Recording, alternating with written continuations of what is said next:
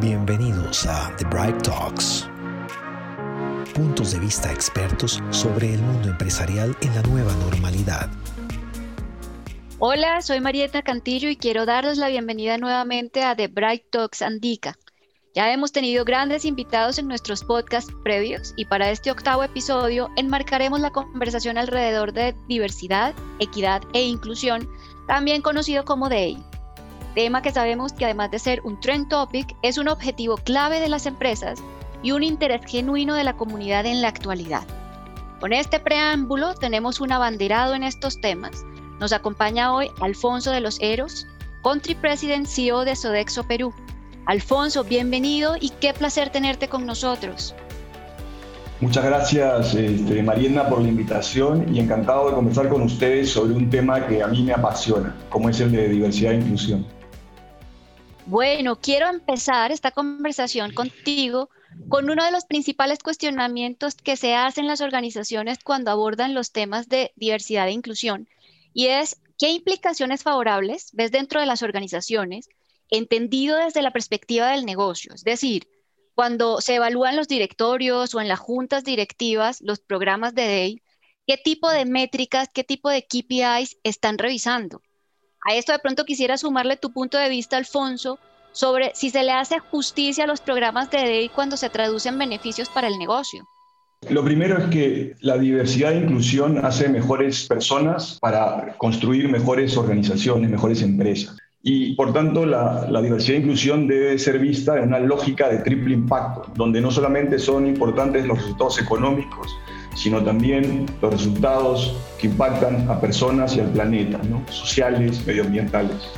Lo otro que hay que considerar es que en la diversidad e inclusión sin duda mejora la performance de la empresa, y no solamente en indicadores cualitativos, sino también en indicadores cuantitativos, desde eh, mejor rentabilidad, mayor engagement, retención de clientes, reducción de accidentes de trabajo, hay una serie de indicadores que son impactados cuando las organizaciones son más diversas e inclusivas.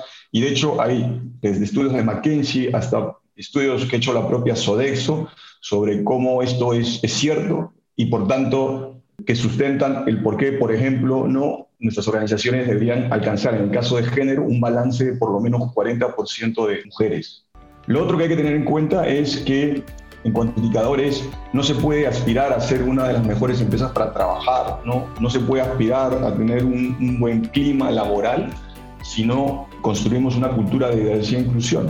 Eh, la diversidad e inclusión eh, mejora indicadores de engagement y hace, por ejemplo, que la gente se sienta orgullosa del lugar donde trabaja.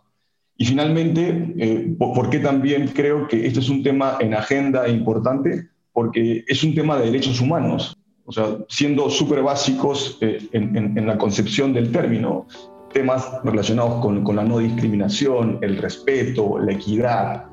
Entonces, hay una serie de variables y elementos que hacen que la diversidad e inclusión sea fundamental ¿no? en la construcción de una mejor empresa, en la construcción de una empresa con mejor performance social, preocupada por las personas. Entendido, Alfonso hay un mito en el, que, no se profundiza mucho, y es que cuando hablamos de diversidad, generalmente se habla de género, pero quienes nos llevan algunos pasos adelante, como lo vimos en el pasado Foro Económico Mundial, nos demuestran que hay organizaciones e incluso gobiernos que le dan muchísima mayor relevancia a otras variables. ¿Qué opinión te merece este mito y cuáles crees que son las barreras latentes que tenemos en América Latina, en países como Perú, Colombia o incluso México, para poder avanzar hacia unas verdaderas políticas de diversidad, equidad e inclusión? A ver, creo que lo primero es eh, mirar, eh, la diversidad e inclusión más allá de simplemente la dimensión de género. De hecho, nosotros desde Sodexo vemos eh, la diversidad e inclusión en cinco dimensiones. la primera, orígenes y culturas. Sin duda, el género, la equidad. también la orientación sexual, y a esto sumamos la discapacidad y las generaciones. Todos estos son elementos de un todo que eh, son necesarios mirar y sobre, sobre los que son necesarios trabajar para realmente construir una cultura no solamente diversa, porque creo que ya lo somos, sino sobre todo inclusiva. Ahora, existen sin duda muchas barreras para el desarrollo o la construcción de una cultura eh, inclusiva, porque pues para empezar, cada uno de nosotros tiene una serie de sesgos que condicionan nuestra manera de ver el mundo, de ver a las personas, de relacionarnos, de comunicarnos. Eh, y es en esa lógica donde lo primero, creo yo, es eh, intentar trabajar a título individual en cómo podemos romper esos paradigmas, cómo podemos trabajar o, eliminar nuestros propios sesgos para, desde esa mirada, desde una mirada nueva, limpia, poder acercarnos a nuestro entorno, a nuestros compañeros, no desde un lugar de privilegio, sino de un lugar de humildad, de aprendizaje. Esto es importante también porque evidentemente al romper ciertos paradigmas vamos a tener y vamos a estar obligados a salir de, de nuestra propia zona de confort. Y cuando uno sale de su zona de confort, uno aprende, uno crece, los equipos se hacen más fuertes, las empresas se hacen más innovadoras, porque finalmente hay que tener en cuenta que las empresas están hechas, están diseñadas, están pensadas para responder a una necesidad del ser humano, de la sociedad. Y por tanto, si no somos conscientes de la necesidad de ser diversos inclusives, inclusivos, perdón, no vamos a estar necesariamente respondiendo de manera integral, ¿no? total a esas necesidades de la sociedad que ya de por sí es diversa y, que necesita una respuesta cada vez más cercana a, sus propios sentimientos, eh, miradas, necesidades. Eh, ¿Para qué nos falta para, realmente poner este tema, digamos, en el centro de nuestras políticas, no solamente políticas, de, de una estrategia, ¿no? en el propósito de la organización yo creo que hay, primero, entender que la diversidad es un valor en sí misma. La diversidad nos enriquece, ¿no? Y por tanto, e, e, esa, riqueza hay que ponerle en valor, hay que ponerla en el centro de nuestra agenda. Y para eso también es fundamental el liderazgo al más alto nivel de la organización, de los líderes empresariales, de los CEOs, porque esto no es un tema del área de recursos humanos es un tema de la organización, es un tema de quiénes somos, cómo nosotros construimos una, una mejor organización para nuevamente ¿no? construir una mejor sociedad y un mejor país. Alfonso, quiero aprovechar esto último que dijiste para preguntarte algo y es, desde tu posición en Sodexo y con tu experiencia en DEI, ¿qué han hecho ustedes como organización para lograr, además de los resultados tan loables que tienen todos estos programas de, de diversidad, inclusión y equidad, Además, impactar positivamente los resultados económicos, las métricas financieras del negocio. Mira, bueno, lo primero ha sido eh, comprarnos el pleito, ¿no? Y, yo, a título personal, eh, entender que tenía que encabezar este proceso de cambio y transformación. Lo segundo, creo que es importante también, es tener una comunicación inclusiva, ¿no? donde todas y todos nos sentamos representados. La tercera es, eh, evidentemente, pues este es un proceso de aprendizaje. ¿no? Eh, nadie, nadie necesariamente abraza la diversidad e inclusión porque sí, ¿no? necesita entender, necesita eh, acercarse a esto. y ahí estos talleres de sensibilización son yo creo que críticos y fundamentales porque acercan a las personas a la realidad y, y en base a ese acercamiento generan empatía, aprendizaje, crecimiento, y una intencionalidad también de las personas de cambiar quizás algunos paradigmas, algunos sesgos, ¿no? de por qué, entender por qué es necesaria eh, el respeto a las personas, el balance género, por qué es necesario, por ejemplo, romper con el machismo, contra esta cultura de violencia contra la mujer o contra personas, por ejemplo, que tienen una orientación sexual diferente. Todo eso es un aprendizaje. ¿no? Yo creo que estos talleres eh, son claves para eso.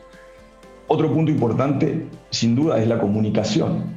En todo aquello que hagamos tenemos que comunicar no, solamente eh, lo, que, lo que decimos, sino también lo que hacemos. Tenemos que generar ese, ese entorno, ese mensaje eh, favorable para que no solamente este sea un tema, digamos, eh, de los mandos altos, sino sea un tema que cale en toda la organización, porque finalmente es un movimiento de cambio, de transformación, de aprendizaje, de crecimiento. Lo otro es, eh, sin duda también, que tenemos que ser conscientes de que necesitamos eh, enfocarnos en lo que es la selección y, retención de, talento diverso.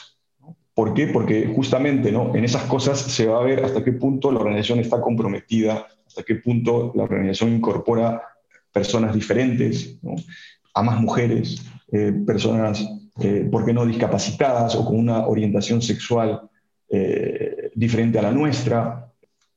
El reclutamiento y la retención son claves. Y finalmente, como, ningún sistema es perfecto y, uno va aprendiendo en el día a día y en la práctica, también necesita tener o, establecer líneas de ayuda y, por qué no, denuncia ante cualquier situación que vaya en contra de la construcción de una cultura de, eh, de diversidad e inclusión, en contra de, los más mínimos estándares de convivencia, respeto, no discriminación. Por ejemplo, las empresas en algunos casos tendrán que actuar de forma clara y decidida contra casos de acoso sexual eh, o, cualquier tipo de, discriminación o, violencia que se pueda generar en el entorno de, la empresa, porque sucede. Eh, y ahí es también donde se va a ver la diferencia entre una empresa que está comprometida o una empresa que ve esto eh, simplemente como, como, como, un tema más, si acaso, marquetero. Ahora, en cuanto a las métricas, bueno, yo creo que el cambio eh, se ve rápidamente en temas, eh, por ejemplo, como las encuestas de, clima laboral o engagement. Hay variables que, que miden, por ejemplo, qué tan importante es para las personas tener una cultura inclusiva, qué tan orgullosos se sienten de su empresa, si su empresa los representa, y por lo menos en nuestro caso hemos visto que la gente eh, en este proceso de transformación y evolución cada vez ha ido puntuando mejor a Sodexo o por todo eso que da por esa preocupación genuina, por esa respuesta para construir una cultura eh, inclusiva. Otras métricas también, evidentemente, están relacionadas con temas de, desarrollo de talento, balance de género, reputación corporativa, ¿por qué no?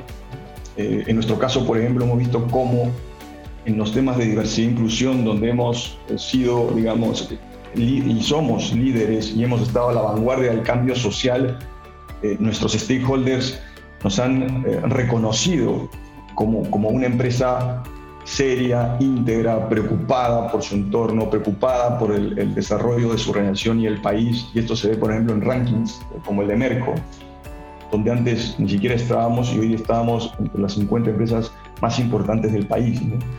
Estos son algunos de los, de los eh, indicadores o métricas, pero como ya decía, y además está sustentado por estudios, hay muchos otros indicadores, como la reducción, por ejemplo, de accidentes, depende eh, justamente de tener una cultura donde todos hemos escuchado, donde todos aportamos y donde nos sentimos realmente a gusto donde, donde sabemos que podemos aportar y crecer y desarrollar. Gracias, Alfonso. Me gustaría finalizar este podcast preguntándote algo y es, de pronto dejémosle algunas recomendaciones de tu parte como CEO para que los líderes puedan hacer que las estrategias de diversidad, equidad e inclusión avancen con un mayor ritmo en nuestros países de América Latina. Yo creo que la, mayor recomendación que puedo dejar es que este es un proceso de cambio necesario que empieza por un cambio en cada uno, en, acercarse a algo que quizás es ajeno, eh, a algo que quizás vemos, digamos, con cierto recelo o cuestionamiento, y entender que en la medida en que nosotros abrazamos la diversidad e inclusión, vamos a empezar a transformarnos como personas, a ser mejores personas a ser sin duda mejores líderes y que desde esa construcción, desde ese liderazgo, eh, vamos a comenzar también a transformar a nuestros equipos, a la organización, al entorno. Y todo esto en el tiempo, porque así sucede y lo puedo decir de primera mano porque lo he visto en los, cinco últimos años, vamos a llegar a ser una mejor empresa con mejores personas y sin duda también eh, una organización que no solamente está preocupada por resultados, sino también eh, preocupada por por su entorno, por la sociedad, por el momento en el que está y, sensible sobre todo a los cambios sociales, porque hay que tener en cuenta una cosa, ¿no? Las empresas en general son una radiografía perfecta de lo que es la sociedad. Si nosotros no cambiamos, eh, difícilmente vamos a poder estar cerca de la sociedad y sin duda también, ¿no? ahí donde la sociedad requiera ciertos cambios, no vamos a poder sumar. Eh, yo creo que hoy, en el contexto país, regional, mundial que vivimos, las organizaciones tienen que ser una fuerza para el bien, una fuerza de cambio, y parte de ese camino de sostenibilidad empieza justamente por la transformación y por la construcción de una cultura diversa e inclusiva. Alfonso, nos has dejado valiosos aprendizajes. Yo quisiera destacar uno y es estos temas de la diversidad, la equidad y la inclusión, más que un lema de mercadeo, son una convicción organizacional. Creo que ahí hay parte de la diferencia que uno puede lograr como empresa entre poder avanzar más rápido, más lento y tener un impacto social mucho más real en lo que estamos buscando con estos temas de DEI. Gracias Alfonso por aceptarnos esta invitación a The Bright Talks y a todos nos vemos en una próxima edición. Esperen pronto un nuevo invitado, un nuevo punto de vista en The Bright Talks.